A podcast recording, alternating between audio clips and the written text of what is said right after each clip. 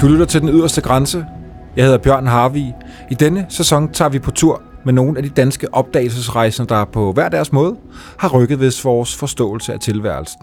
Og i dagens tilfælde ved selve vores forståelse af jordens begyndelse. Velkommen, Menik Rosing. Tak skal du have. Du er professor i geologi ved Globe Institute på Københavns Universitet, og gennem din forskning fandt du de tidligste rester af liv på jorden. En opdagelse, der rykkede den gængse forståelse for livets opståen flere hundrede millioner år tilbage. Du er blevet tildelt adskillige priser, blandt andet Rosenkjærprisen, har været gæsteprofessor på Stanford University, og så er du forfatter til flere bøger, senest erindringsbogen Rejsen til tidernes morgen, jorden set fra Grønland.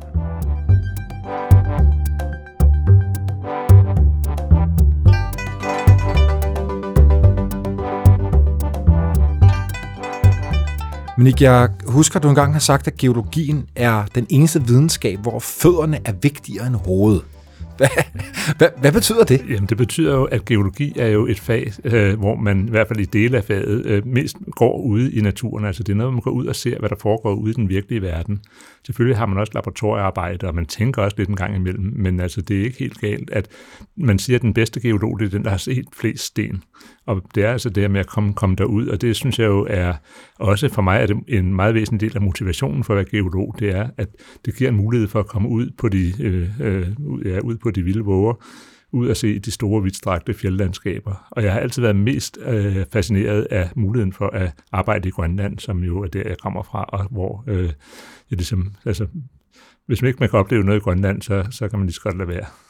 Er det der, idéerne opstår, når man også er flere forskere og gode kammerater på, på, på feltarbejde, tænker jeg? Både ja og nej. Altså, det er rigtigt, at, øh, at, øh, at, at øh, den, den måde, man er sammen på i felten, der sidder man jo og har masser af tid, når man ikke lige går rundt derude og slår på stenene.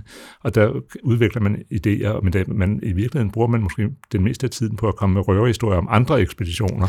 ja, det ved jeg godt, du så, også er fascineret så, så derfor, så, så i virkeligheden, så tror jeg, at der, men der er noget ved det ved at gå. Altså, det, det, det tror jeg, der er rigtig mange, der har erfaret, at hvis man skal tænke, så går det faktisk meget bedre, når man går. Så man går i et stort, tomt landskab, hvor der ikke foregår noget som helst, så har man fantastisk god mulighed for en gang imellem at tænke sig om, som man jo næsten aldrig har, når man drøner rundt på sin cykel og med metroen, og man ellers gør. Så det er simpelthen, øh, altså, det, jeg tror, det er, er er selv med en lille svag geologhjerne, så fordi man går så meget, så bliver det alligevel til noget. Men du er jo født i Grønland, og du bor der de første tre år. Du er halv, halv dansk, halv øh, grønlandsk. Hvor, hvor, hvor kommer fascinationen for, du siger også de her øh, store gamle ekspeditioner? Ja, så dels har jeg vokset op i et hjem, hvor næsten alle de bøger, der stod på reolen, det var øh, historierne fra de her sådan, fantastiske ekspeditioner og gamle beretninger om farefulde rejser og skrøner og alt den slags. Så på den måde, så er, kan man sige, at jeg har lært at læse ved at læse alle de her gamle beretninger. Men den anden side er jo så også, at øh, det med, at, at når man bevæger sig rundt i Grønland, så kan man jo enten bare se øh, landet som en kulisse, hvor menneskene øh, færdes i, men for mig der var det ligesom, at menneskene, det var øh, en lille smule støj oven på det egentlige, som er det landskab, som ligger bagved. Øh, så det tror jeg, det er, er den der sådan... Øh, måske ikke fascinationen, mere nysgerrighed efter, hvad, hvad, hvorfor er alle de her sten forskellige? Hvad er det, det har oplevet? Hvad er det, hvad, hvad, hvad er der, hvad er der foregået? Hvad sker der? Øhm, og det er jo så koblet med det her med, at øh, jeg elsker øh, det liv, man har, når man bor i telt derude, og øh, går ud og fanger fisk, og hvad man nu ellers gør, øh, når, man, når man er i, i felten. Lå du som lille dreng at kigge ud over de store vider og, og drømte om, at du skulle blive en af dem, du læste om? Jeg drømte aldrig om, at jeg skulle blive en af dem, jeg læste om, men jeg drømte om at komme ud på de store vider. Jeg tror aldrig, det, jeg, tror aldrig, jeg egentlig havde opfattede det med at tage ud på ekspedition eller på feltarbejde som hverken heroisk eller noget, der skulle føre til et resultat i den forstand. Men jeg opfattede det som en livsform, som jeg synes var helt vidunderlig, og det synes jeg også, det er blevet i et vist omfang. Altså, og jeg synes, at, at øh, vi undervurderer lidt værdien af forskning, som ikke nødvendigvis er drevet af en hypotese om et eller andet givet, men øh, jo går ud og registrerer, hvad verden egentlig er for en fænomen, og prøver at få det beskrevet så nøjagtigt som muligt. Så jeg synes, at der for mig har det altid været en kæmpe attraktion i at have et stykke land, som vi ikke ved noget som helst om, og så gå ind og finde ud af, hvad foregår der, hvad er der sket, hvad består det af, hvornår er det blevet. Alle de her sådan store, øh, øh, hvornår, hvordan, hvorfor spørgsmål, øh, de ligger jo øh, latent i sådan et stykke land. Øh, så, så jeg tror, den der nysgerrighed, jeg tror, vi alle sammen kender, altså hvis man går i en by, så tænker man, hvad er der rundt om, om det næste hjørne, og det næste hjørne, og det næste hjørne. Man kan blive drevet rundt en hel dag til fods i en by, bare uden mål eller med. Det samme gør man jo i et fjeldlandskab. Hvad er der over næste bakkekam, eller rundt om næste næs? Og for, altså, jeg tror, vi alle sammen til en vis grad kender det med, at man bliver aldrig, at den nysgerrighed, den bliver aldrig mættet.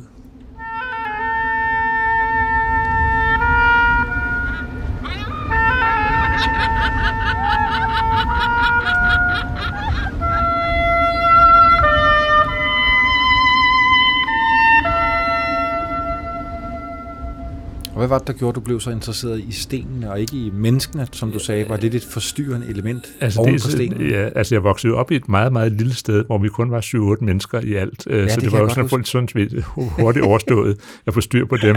Øh, så på, i den sammenhæng kan man sige, at i den opvækst, der var mennesker ikke noget, der fyldte meget. meget det kunne så måske få en til at, at, at tænke, at øh, altså, bliver man endnu mere nysgerrig på dem, men sådan synes jeg egentlig ikke, det var. Jeg, altså, da jeg første gang kom til en by, altså kom til København, så tænkte jeg, at det var ligesom om, at det ikke bestod af, af personer, men det var sådan en, en ligesom en, hvad skal man sige, en, en masse af menneske, og ikke en masse mennesker.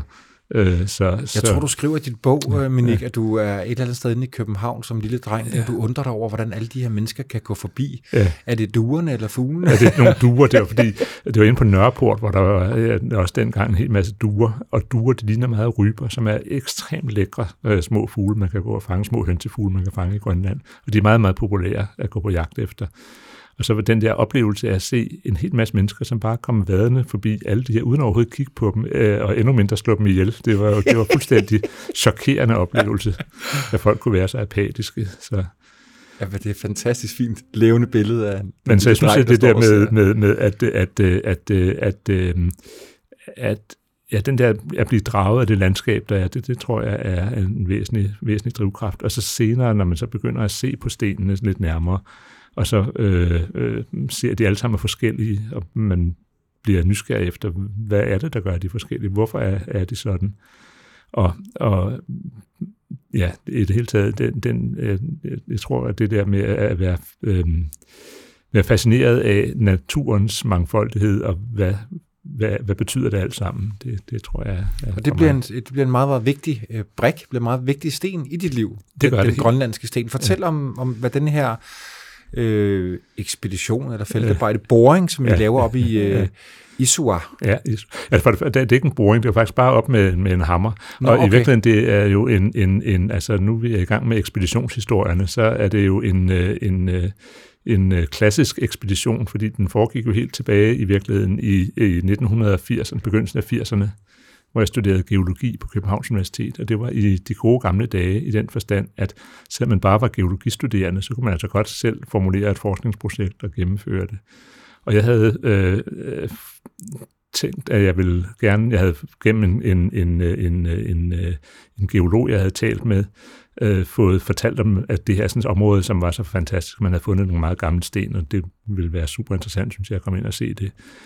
Øh, så jeg søgte Carlsbergfondet om nogle penge til at tage ind og lave det. Det var sådan noget med helikopter, at det var mange penge dengang, øh, og det er det jo stadigvæk. Men altså, jeg, så vidt jeg husker, det var, var det 70.000 kroner, som i 1980 var, var sindssygt mange penge. Øhm, og øh, det kom så op i Carlsbergfondets bestyrelse og blev behandlet, og jeg fik pengene, og af omveje fik jeg en, øh, en besked om, at jeg havde fået de her penge, og det var altså ganske kort inden jeg skulle afsted på det her feltarbejde. Så jeg tænkte, ja, nu må jeg jo så se at komme i gang. Så jeg troppede op ind i Carlsbergfondets øh, kontor inde i, i videnskabernes selskab inde på Hos Andersens Boulevard. Men jeg ser, det, det ligner jo øh, en stor øh, romersk villa med elfenbens håndtag og polerede valnødetræer, hvad ved jeg, over det hele. Nå, men jeg, jeg tror, og men ikke undskyld, men jeg har også set billeder af dig, hvordan du så dengang. Ja. Det var med langt hår og overskæg, var det Ja, ja, overskæg havde jeg ikke fået endnu, for så gammel var jeg ikke blevet. men, øh, men langt hår, det havde jeg. Øh, og øh, jeg troppede op derinde og bankede på døren. Og sagde goddag, sagde jeg, så det stod en meget venlig den, men sådan nogle øh, øh, kæde i sådan nogle briller, sådan, nogle, øh, sådan en kæde, så man kan have dem hængende om halsen også. Og så siger hun, ja, goddag, og hvad var, hvad, hvad var mit ærne der? Så sagde jeg, jamen, jeg har hørt, at jeg har fået bevilget nogle penge af Carlsbergfondet. Nå, siger hun så, nå, har, har du det? Ja, men det havde jeg ikke hørt noget om, sagde hun. Hvor, hvor meget er det, du har fået bevilget? Sagde jeg, ja, men det er de her 70.000. Nå, er det det? Nå, jamen, så må det jo være sådan, sagde hun. Så gik hun ind i baglokalet, så kom hun ud med en check på beløbet, så fik jeg den over disken, Hold og så gik, jeg, så gik jeg hjem med den. Fik den indløst hen i banken, det kunne man også dengang, uden at blive anklaget for hvidvask eller øh, narkosmugling eller noget andet. Så jeg satte de der penge ind i banken, og så gik jeg i gang med at charter helikopter og så videre, og så øh, tog jeg sted på feltarbejde øh, i, i, øh, i, øh, i øh, Grønland. Og så blev det jo flere rejser. Det gjorde det jo, fordi at det var jo selvfølgelig lige så vidunderligt, som jeg havde forestillet mig.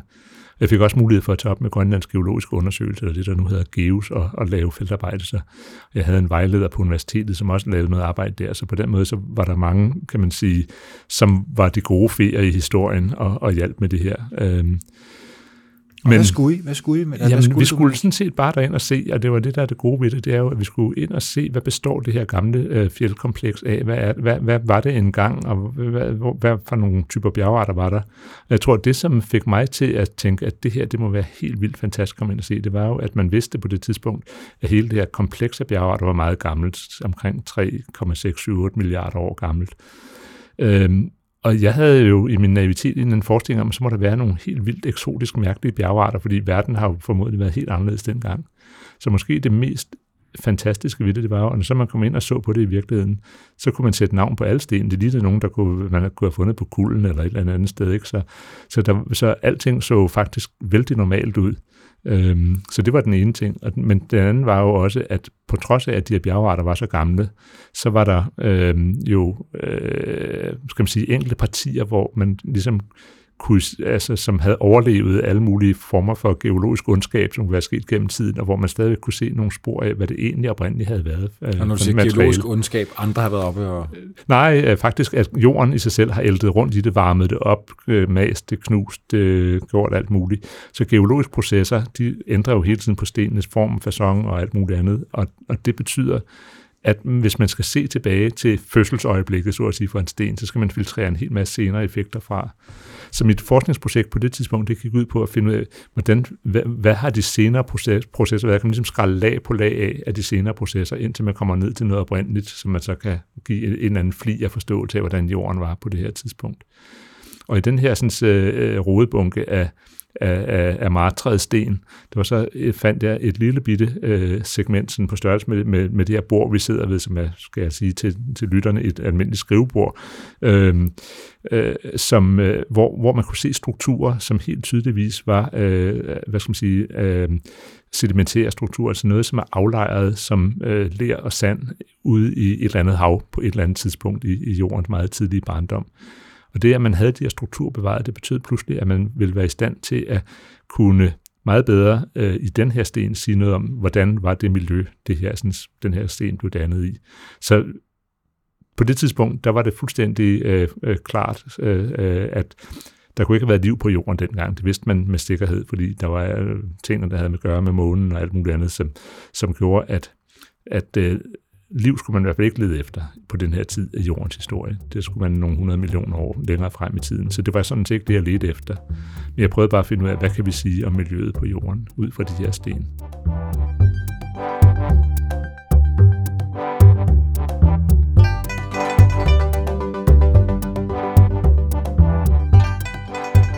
Og så efterhånden, som jeg fik arbejdet mig igennem en masse af de her sten, hvor man har dem liggende i sådan nogle store skuffer, som man har i et, et, et sådan skuffedarium, og der har man så lige sin sten liggende, og det, der, så skal man skive og lave tynde, tynde præparater, og man kan se på dem i mikroskopet, man laver øh, kemiske undersøgelser, man gør det ene og det andet. Og øh, det gik sådan set udmærket med at få beskrevet nogle af de her senere øh, processer, som jo var mit egentlige formål.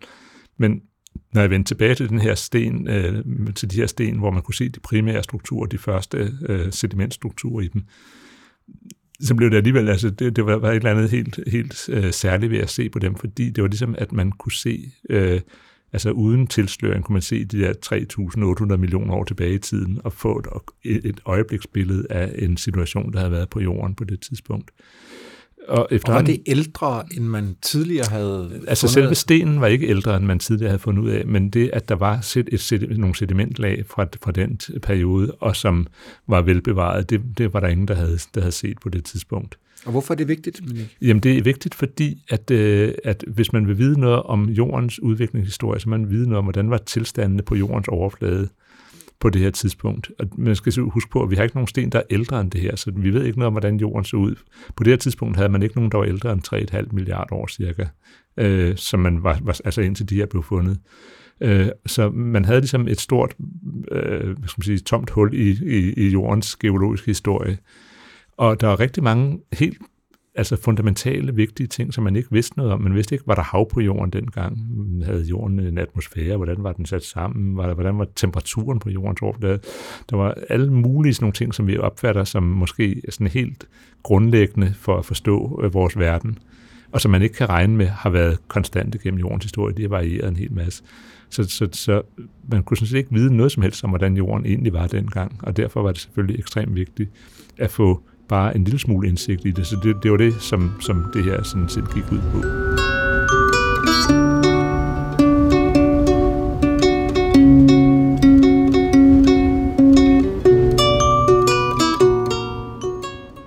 Hvor lang tid går der så, før I, for, før I finder ud af, at du siger, at det, det, det er en ekspedition, der strækker sig over flere år og flere omgange, ja. allerede tilbage fra 80'erne? Ja, altså det her, det var i 81, og så var det tilbage igen øh, i flere omgange og se på andre aspekter og ligesom prøve at stykke et, et samlet billede sammen.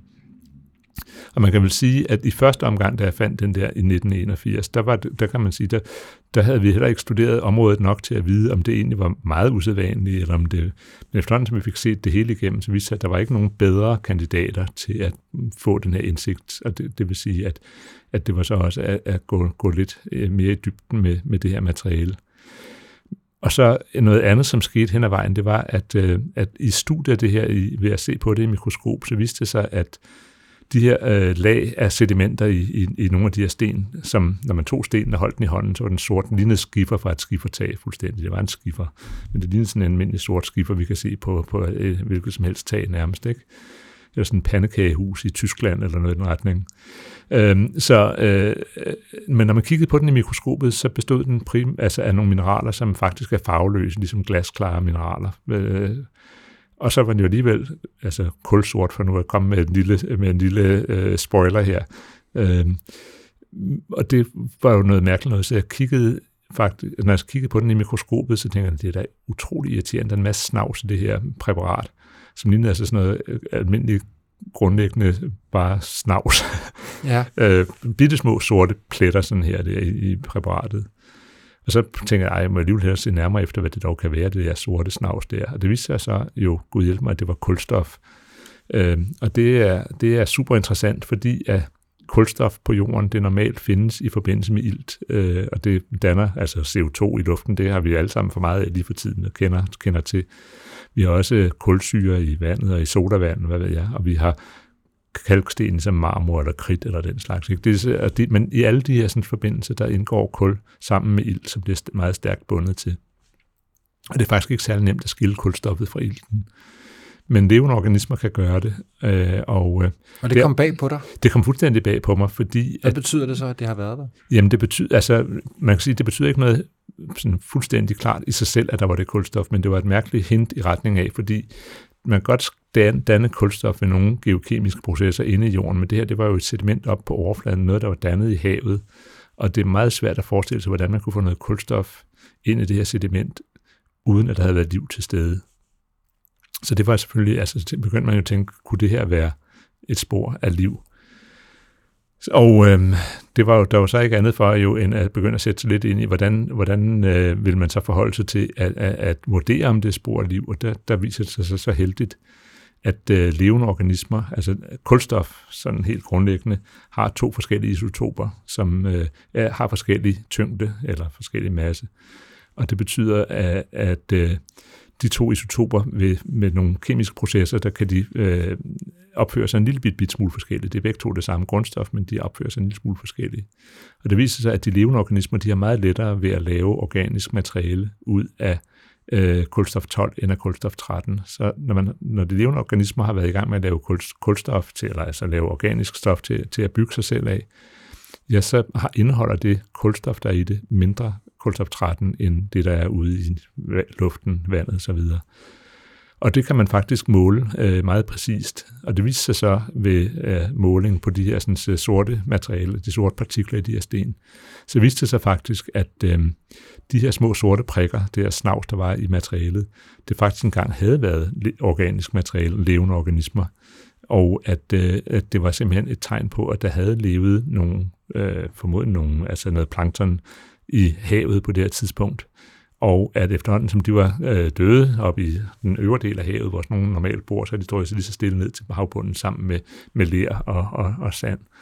Øhm, så, og det gode ved det var, at de her øh, sedimenter, eller de her bjergart, de var så velbevaret, at man kunne se, at det her kulstof, det faktisk havde været en del af det oprindelige sediment. Altså det var faldet ned til bunden sammen med leret. Det var ikke noget, der var kommet ind med en eller anden mærkelig opløsning senere hen, eller hvad ved jeg, nogle organismer, som var trængt ind udefra og havde lavet det. det kunne, altså, men der findes jo faktisk organismer, som æder sig igennem sten og efterlader alt muligt skrammel derinde. Så der kunne være mange forklaringer på, hvorfor kulstof var i den her gamle sten. Men det, som var, var, var det helt afgørende det her, det var, vi kunne se, at det kulstof, der var der, det var drysset ned samme dag, som det ler, som også var der, og som var det, som vi kunne datere bjergarten med. Øh, så, så det, og det er jo det, som er så... Og det er jo helt vildt, at man kan sidde øh, 3,5 milliard år senere ja. og se det. Ja, det er nemlig eller næsten 4 milliarder faktisk. Ikke? At, at, at, at, at, at du kan faktisk se, du, altså det er jo ikke noget med avanceret instrument, det er bare et mikroskop, og så øh, bruge sin, altså, om ikke sine fødder som geolog, så sine øjne, øh, så kan man se, at det her, den her lille sort partikel, den landede altså samme dag som det her øh, lærpartikel ved siden af på bunden af et hav for 3.800 millioner år siden. Så det, så det er fantastisk.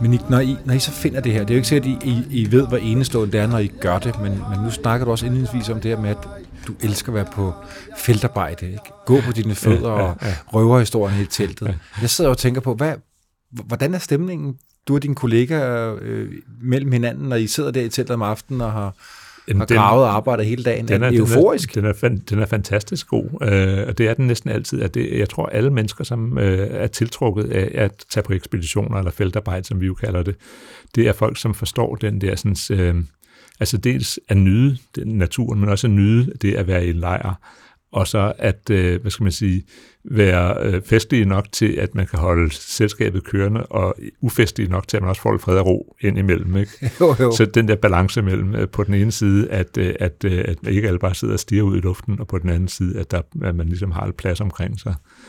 Det tror jeg, jeg har, jeg har med ganske få undtagelser aldrig oplevet nogen, der ikke var, var super hyggelige at være i felten med. Men, Men det, når I begynder det, at finde sådan nogle ting, der er der vel også rigtig mange, der gerne vil med på den næste tur?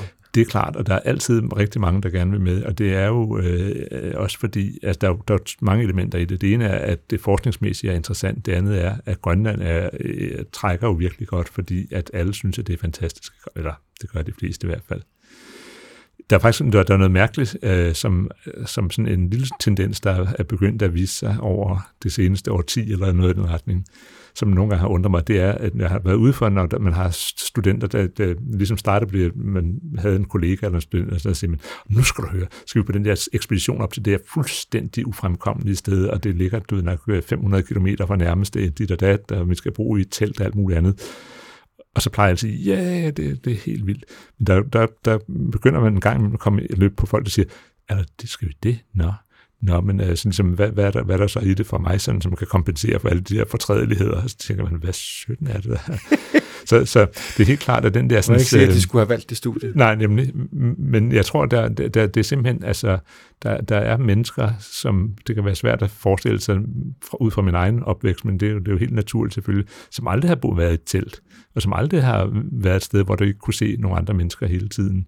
Og på den måde så er, er, kan det selvfølgelig godt måske virke som, at det her det er bare afsavn øh, på afsavn, øh, hvis man ikke ved, hvad, hvad, hvad det er, man vil få som gevinsten. Jeg havde faktisk, altså på en af de her ture, jeg havde en japansk student med, øh, Makiko, og øh, hun kom fra Sendai op i nordlige Japan, og hun øh, var så med på det her feltarbejde, og så havde vi gået altid to-tre stykker afsted, når, for, hvis der skulle nogen række om på, på øh, anklen eller et eller andet. Ikke? Så man går ikke alene rundt sådan i almindelighed. Men på den anden side, det er jo et super fredeligt sted. Altså, da vi havde været ude i en uges tid, så spurgte Makiko, som var meget høflig, spurgte, er det muligt, at jeg kunne få lov at gå ud selv øh, en, en, en dag? Jeg sagde, det kan du da roligt gøre, ikke? Så aftaler vi bare, du ved, at gå cirka den retning og så øh, kom tilbage inden klokken 18, ikke? eller et eller andet, så, så, så skal det hele nok gå. Og hun gik afsted lige så glad, og så klokken 18, så var der ingen Makiko, og klokken 19 var der ingen Makiko, og klokken 20 var der ikke nogen Makiko, og klokken 21, der begyndte jeg tænke, hvad 17 er der sket? Er hun gået helt galt i byen, ikke? Øh, så vi gav til at skyde op i luften, så hvis hun nu ikke kunne finde hjem, eller hvad det nu måtte være. Det var før GPS og den slags, så det kunne sådan, sådan godt være, at hun ikke kunne, kunne finde hjem. Var det sommerperiode? Så der det var sommer, ja, der var, der var, så der var lyst, og der var ikke noget problem i det. Nå, men så gik vi så ud og prøvede at lede efter Makiko, så fandt vi hende ude i fjellet. Og så spurgte jeg, men Makiko, hvad er der dog sket? Hvad er der, hvad, hvad er der i vejen? Så der er ikke noget i vejen. Jeg har bare aldrig været alene før, så jeg kunne simpelthen ikke få mig selv til at gå hjem. Hun, hun havde aldrig nogensinde været et sted, hvor der ikke stod et menneske inden for sådan en armslængde af, hvor hun var, fordi hun kom jo fra sådan en tæt befolket del af Japan. Wow. Så bare det med at prøve at være alene, det var simpelthen så fantastisk for hende, så hun, selvom hun godt vidste, det var helt forkert, så, så, kunne, hun ikke, så kunne hun ikke få sig selv til at, til at gå tilbage til lejren, og det synes vi selvfølgelig alle sammen var, var fuldstændig fabelagtigt godt. Det er jo meget smukt, at feltarbejdet også kan give det. Ja, ikke? det synes jeg. Altså, så det der med, at man også jo får den der sådan, perspektiv på sig selv og på alle de ting, det, det er jo sådan en, en, en sidegevinst, der er til det.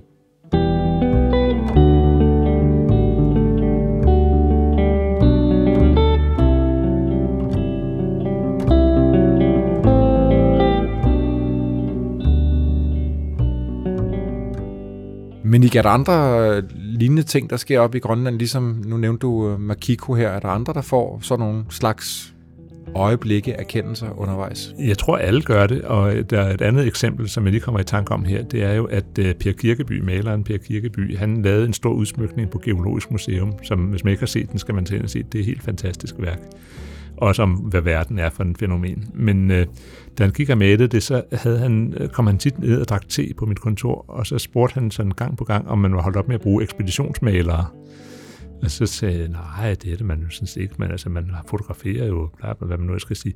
Og han blev ved med at komme tilbage til det her med ekspeditionsmalerne, og så, sagde, blev jo, så begyndte han jo lige så stille at sige ind, hvad det var, han gerne ville. Så jeg sagde, jamen, du kan da tage med næste gang, jeg skal på, på feltarbejde så kan du være, være ham, der vasker op, og så kan du være ekspeditionsmaler også. Per, han var et meget patentlig opvasker. Øh, så, Hvad sagde han til det? Jamen, det var han helt med på. Det var, det var lige ham. Øh, så han pakkede så renselen og tog med øh, ind til Isua, hvor vi så etablerede os i vores lejr. Og som altid, så er det sådan ganske små samfund, man opbygger med ganske få mennesker. Vi var tre-fire stykker i den her lejr, øh, boede i telt, øh, 150 km fra det nærmeste øh, installation af nogen art. Og det var, det var super fantastisk. Og så boede vi ude i det her store tomme land, og vi slog teltet op, og vi havde vores første middag, og Per fik vasket op, og så var det jo sengetid, og så gik han ind og læste. Og så da han kom ud af teltet næste morgen, så spurgte jeg, så, som man jo gør, men Nå, hvordan har du så sovet? Så han, faktisk ikke særlig godt. Jeg har drømt helt, helt, helt vildt. Nå, øh, det var da mærkeligt. Og så kom vi til at snakke om det her med, er det, er det ligesom noget, der er iboende i sådan et land, man har der, hvor det, det har meget gammel historie, at muligt andet, er det noget, der på en eller anden måde sådan påvirker ens sind eller et andet. Men efterhånden så blev vi så enige om, at øh, er faktisk så det, som øh, formodentlig sker, det er, at der er et land, som er fuldstændig tomt for aktivitet. Der er ikke nogen blade, der rører sig, der er ikke nogen grene, der svirper i vinden. Så man ligger der, og der er ikke en lyd, og der sker ikke en noget som helst. Hvis man kigger ud, så kan man se det samme, som man kunne have set for tusind år siden, eller om tusind år. Så det her med, at der er intet, der øh, påvirker en, øh, det gør jo så, at ens hjerne, den ligger og begynder at spinde nogle ender for at finde ud. Altså, det, jeg tror, at ens hjerne altid analyserer alle de impulser, der kommer. Hvis der ikke kommer nogen, så begynder den selv at finde på noget. Og så kommer der altså åbenbart de mest forrygende drømme. Og jeg har hørt andre sige det også. Så det her med, at, øh, at når man er sådan et sted, så øh, i virkeligheden, så øh, selvfølgelig får man en oplevelse af et nyt sted, men man får måske mest en oplevelse af sig selv, fordi pludselig så er man, altså man er konfronteret med sig selv uden for tønder, øh, og, øh, og, og det, det tror jeg, at det der med, at, øh, at man pludselig er nødt til at forholde sig til, hvem man er, og hvad man laver her, og alt det her, det giver nogle meget, øh, for nogle skræmmende oplevelser, og, og andre øh, nogle meget dejlige oplevelser. Jeg hvis havde, man tør hvis man tør, ja. Jeg havde en anden, en anden student med, som en, der hedder Jarl, som øh, ligesom med Makiko, da vi havde været der nogle dage, så skulle han ud, at han skulle lave sit speciale arbejde der, så han skulle ud øh, og arbejde på en konkret sted, så der var ingen grund til, at der var nogen andre, der sad brugt dagen der, så afleverede Jarl derude og sagde til ham, så ses vi i aften, så er vi tilbage i lejren. Og så kommer man tilbage øh, de der 7-8 timer efter, og siger han, det er en meget lang dag, man har sådan alene med sig selv. Øh, og det er nemlig, fordi man, man er faktisk ikke vant til at være alene med sig selv, uden at der sker et eller andet. Jeg sad og tænkte på, på du har du Per Kirkeby med ja. derop. Bliver han så mere kreativ, eller mindre kreativ? Kan du huske noget om det? Altså, Jamen, nu, når han ligesom... Nej, jeg tror mere filosofisk måske, eller altså, øh, øh han var også øh, sådan øh, noget religiøs i betrækket. Øh, så hele det der med også, altså, det var ikke sådan, kan man sige, at få det sat ind i en religiøs sammenhæng, men hvad er religiøsitet egentlig? Hvad, hvad, hvad er det, det skal i vores liv? Sådan nogle ting, så det kan man få sådan nogle rigtig, rigtig interessante øh, samtaler om. Så jeg tror, at det der med, at man bliver sat i sådan en for mange øh, usædvanlige situationer, eller i hvert fald altså ikke ens dagligdags situation, det bringer en helt nye tankebaner frem, og det gør jo så også, at man kan se verden igen på en anden måde, end man ellers ville.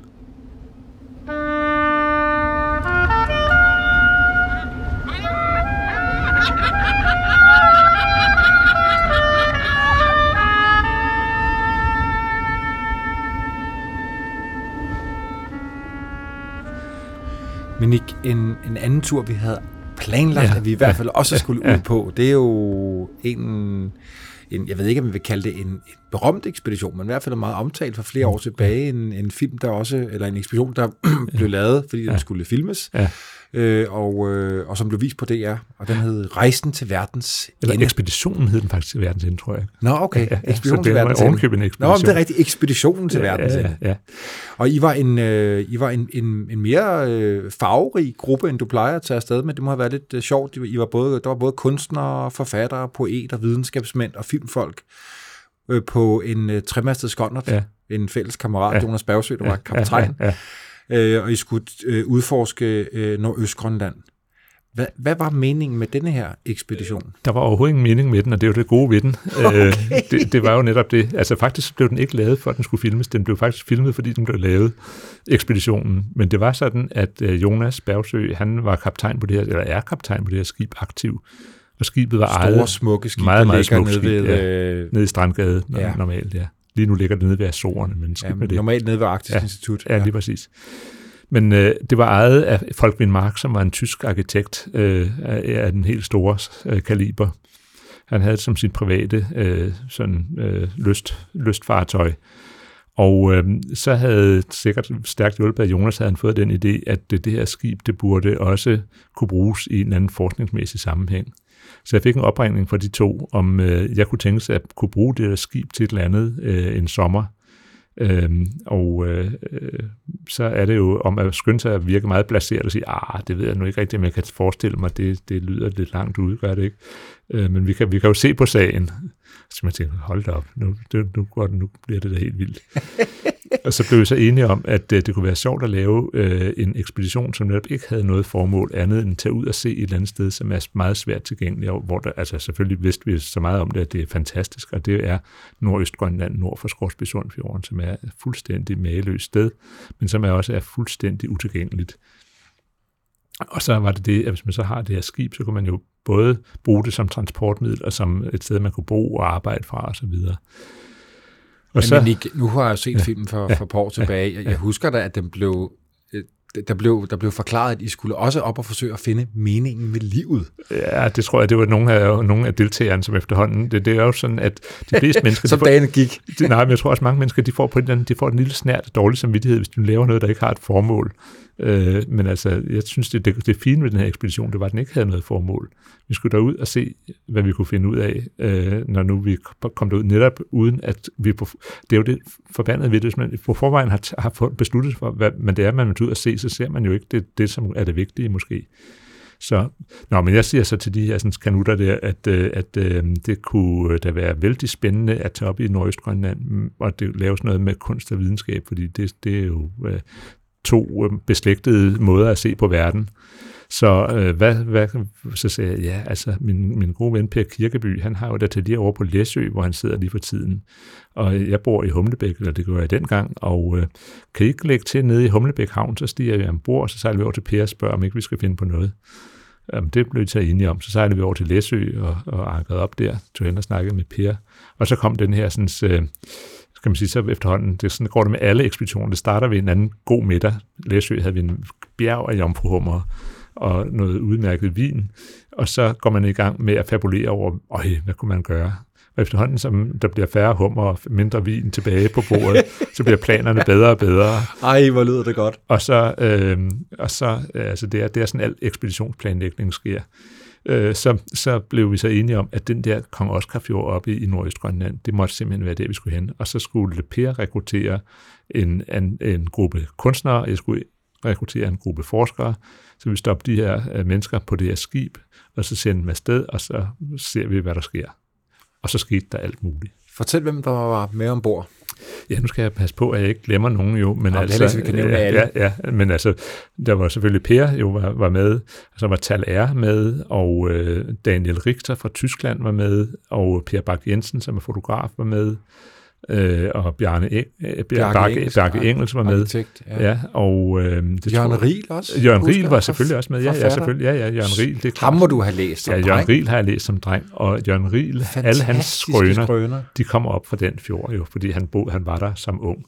Så det var, han var 80 år på det tidspunkt og skulle tilbage og se det for første gang, siden han forlod det der tilbage i, jeg ved ikke hvornår, i 50'erne, hvor han øh, var, var deroppe og arbejdede. Men Nick, jeg vil bare lige sige, jeg har jo siddet mange gange sammen med Jonas ja. på Aktiv og ja. drukket rom ja. nede foran brændeovnen. Ja. Der er også ja. en brændeovn, der er ombord. ombord det skal der jo være på et ordentligt skib. Jamen altså, at have Jørgen Riel siddende der i en lænestol ja. og fortælle historier, det må være det mest magiske der var ikke nogen lænestol ombord, Nå, okay. men vi havde til gengæld Jeppe Møl med, som er, er konservator, eller var konservator på Zoologisk Museum, og er sådan en mand, som kan alt, og har været med på alle ekspeditioner, og kan redde enhver situation. Og Jeppe, som jo altså også har hænderne skudt rigtigt på, han fik fat i en fugsvans og en skruemaskine. Så gik han op og tog nogle forskellige lægter og gamle stykker krydsfiner fra nogle indpakningspakker til udstyr og sådan noget, og fremstillede en lænestol som så kom ned, så Jørgen kunne sidde i den der lænestol ved pejsen. Men nu var det sådan, at Jørgen og Per Kirkeby, de var næsten lige gamle, og derfor kunne man se, at der opstod sådan et, et, et kapløb ned af lejderen, om hvem der kom først frem til den der sådan, uh, lænestol. Fordi den var jo simpelthen så fantastisk god at sidde i, i forhold til de her bænke, man ellers sidder på. Nå, men skidt med det. Ja, fortæl, hvad der sker, da I kommer derud af. Så kommer vi derud af, og vi har så også alle de her forskere med, dem gider vi ikke høre mere om. Uh, så kører vi derud af, og det er jo selvfølgelig fuldstændig lige så fabelagtigt, som det burde være med det her store fjordkompleks. Og vi sejler igennem det med vores, øh, med vores skib, og kunstnerne de laver kunstner, kunstnerstreger øh, i lange baner, og det har påvirket helt klart. Altså der, der, er, der er en vældig produktion øh, fra den her tur. Faktisk så var jeg øh, i øh, Los Angeles for to år siden med Louisianas bestyrelse, øh, og øh, var inde hos en meget, meget fin, meget, meget stort kunstgalleri i Los Angeles, og blev modtaget af, af den her øh, gallerist, og så skulle vi se den udstilling, de havde i galleriet, sagde hun, om vi også var interesseret i noget at se nogle af de her sådan, fine, kostbare ting, de havde i deres magasin, og siger, ja, det, kunne det, det sagde vi altid, det ville da være vældig, spændende. Så hiver hun sådan en kæmpe maleri ud, og siger hun, det her, det er sådan en meget mærkelig øh, historie. Det er sådan en, det er nok sådan nogle fuldstændig tossede forskere og kunstnere, som tager afsted med en anden skib op et eller andet sted i Grønland, og så er det altså Daniel Richters maleri fra vores tur, som så blev trukket ud som et eksempel på sådan en fuldstændig vanvittig forestilling. Fortalte du dem, at du har været med? Så sagde jeg, ja, selvfølgelig, jeg kender da godt det der. Det, det, det, det er da Daniel, der har lavet det. Nå, men skidt med det. And all is clear As soon as the storm is over I promise to send out for you As soon as the storm is over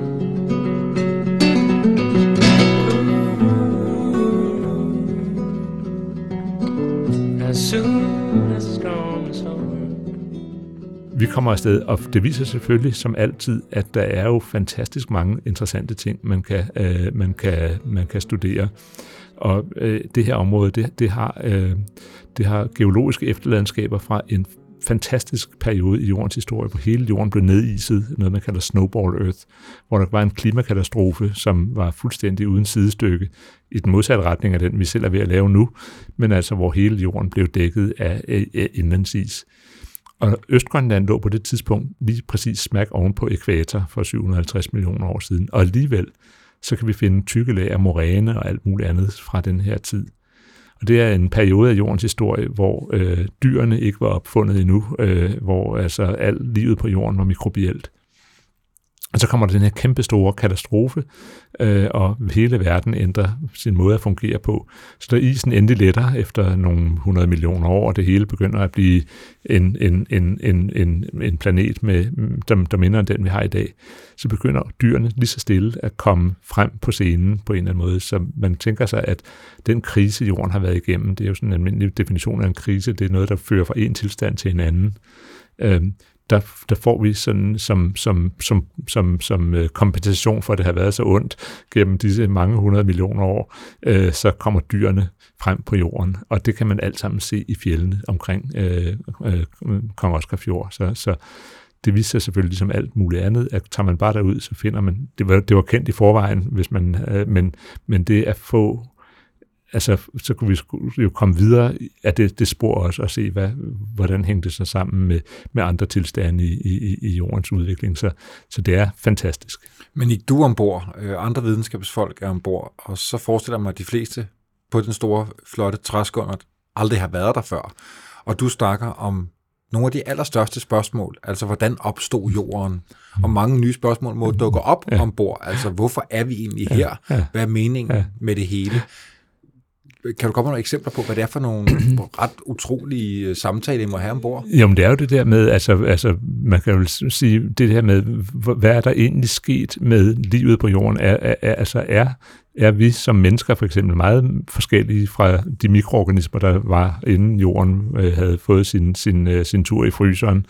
Og, og, og, og hvordan er det med, altså hvor afhængige er vi af hinanden som organismer på jorden? Altså det der med, at, at øh, som vi jo nok lidt, lidt sent er ved at blive opmærksomme på, at øh, den biologiske mangfoldighed, øh, hvis den øh, begynder at svinde alvorligt, så er det også en trussel mod os alle sammen. Så der er rigtig mange øh, ting, som jo på en eller anden måde også har et anker i nutiden, som man kommer til at tale om.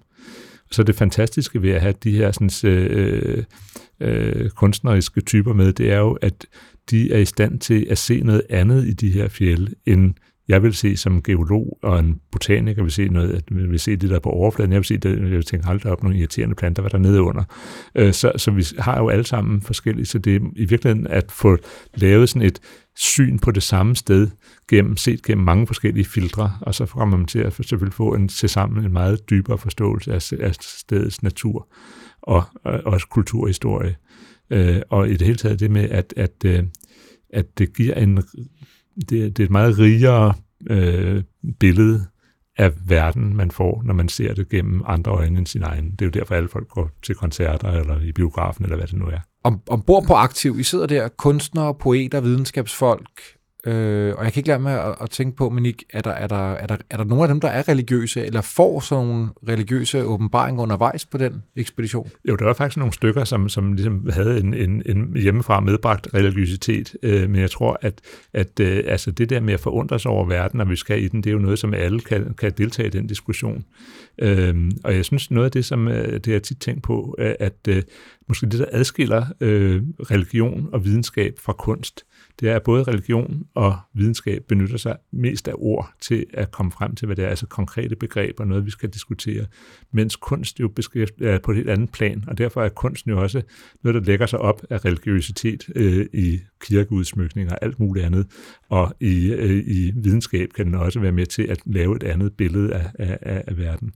Jeg rejste en gang sammen med hans alhellighed, patriarken af Konstantinopel, øh, og det var meget, meget interessant. Og det var sådan en, en konference, han afholdt om kunst og videnskab, om religion og videnskab, om hvordan de to kunne måske arbejde sammen. Og så ved en anden tidspunkt, jeg sad og snakkede med ham sådan uden for, for, for, for, for konferencen der, og spurgte, sig man ting, hvordan kan det egentlig være, at I kan få så mange mennesker til at hoppe på jeres galej, mens vi som videnskab med alle vores fantastiske indsigter og sådan noget, vi kan jo ikke få nogen som helst til at tro på os. og så sagde han, God has all the good tunes. Så kunst bliver brugt til at sælge religion. Og øh, kunst er noget, kan noget helt andet, end både videnskab og religion kan.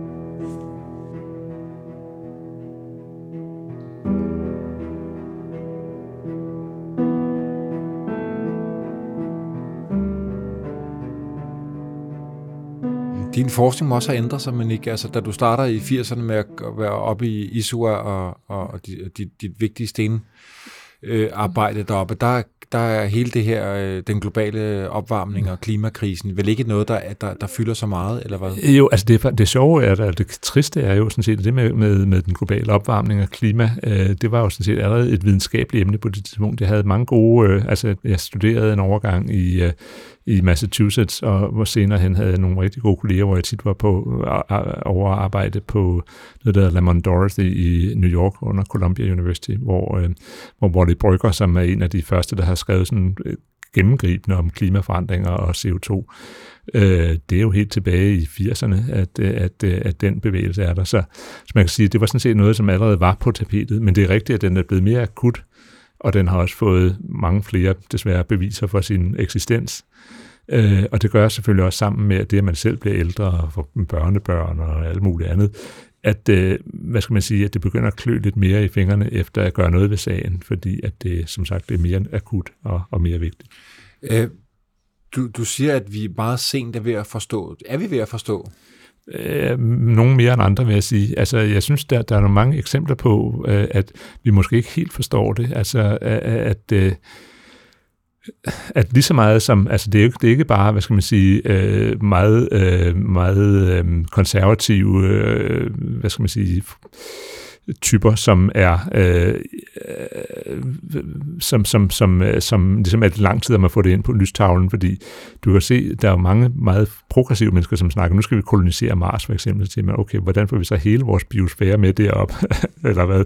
Altså, man, i, man kan godt have en mand øh, til at tage op med, med en rumraket og en pose kartofler, og så overleve et års tid, men det er jo noget andet, end at gøre planeten beboelig, og hvordan får man alle organismer til at spille sammen med, med et helt nyt øh, så, så jeg synes faktisk, at, øh, at der, du har nok ret i, vi er måske ikke helt ved at forstå det nu, men så er det ved at være på tide. Og grunden til at jeg spørger det, fordi at jeg ved, at et af, et af de store projekter, du arbejder på nu, øh, har jo netop noget med det her at, at gøre. Altså hele projektet omkring gletsjermel. Ja, det, det begreb bliver du nødt til lige at forklare ja, os, hvad, altså, hvad betyder. det er jo selvfølgelig et hjemmelavet øh, begreb, men det går på, at indlandsisen i Grønland, som jo er enormt stor og enormt tyk, øh, den ligger på et underlag af fjeld, af, af sten, og når den bevæger sig henover det, så laver den til et meget, meget, meget fint mel.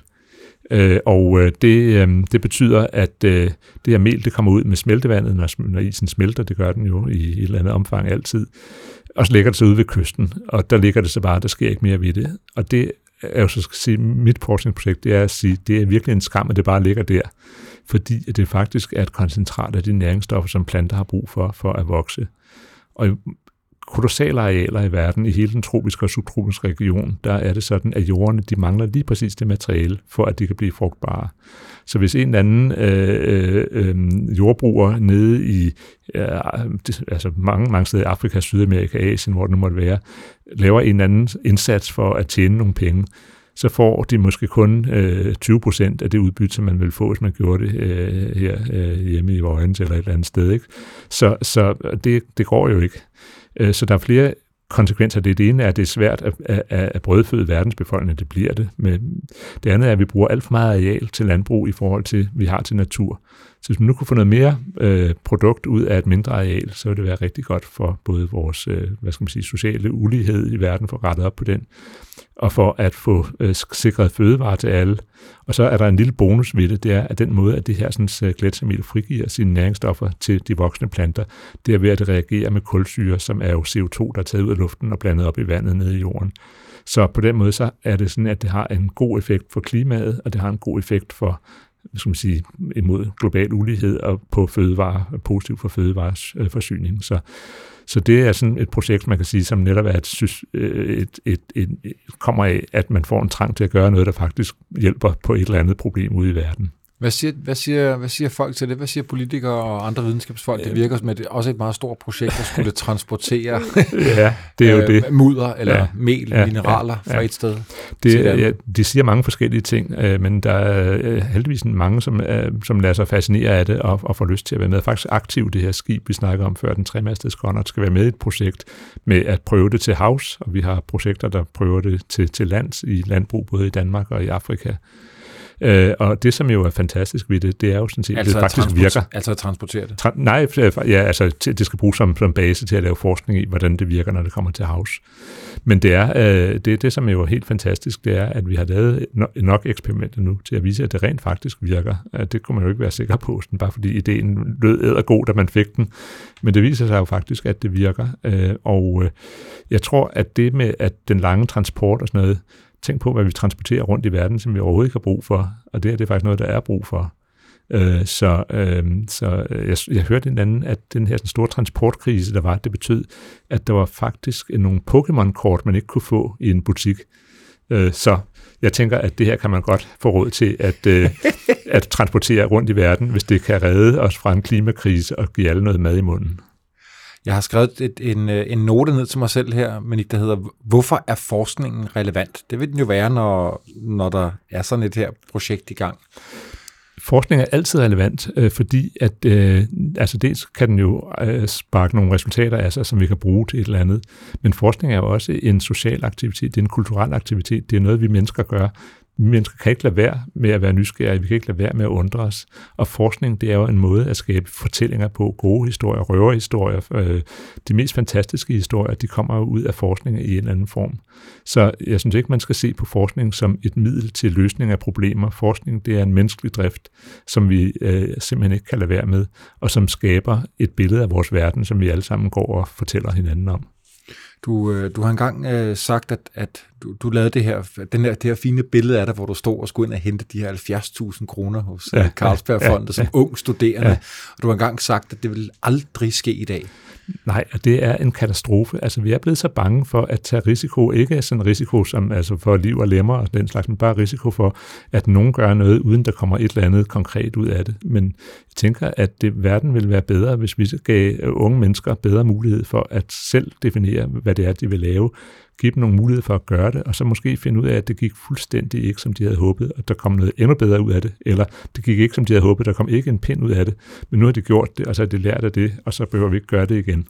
Du har en, en jeg, ved, jeg vil ikke kalde det en livsfilosofi, men du har også mange gange snakket om det med, at du ikke vil planlægge for meget. Er det er det, det samme? Jamen, jeg synes, at planlægning det er en måde at uh, forhindre sig selv i at, uh, at, at, at, at møde de uh, muligheder, som præsenterer sig selv øh, og så udnytte dem. Altså, verden er fuld af muligheder, som hele tiden står i kø for at få lov at blive brugt.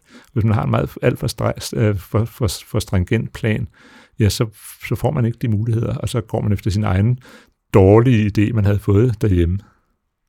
Og det er måske lettere sagt end gjort. Nu sidder du her, men ikke det skulle planlægges, så du styrter rundt, og du ja. sidder måske, når du har en stille stund og tænker, gid jeg kunne komme på feltarbejde igen snart. Det kan du bande på. Tusind tak, for du var med i dag. Tak, fordi jeg måtte være med.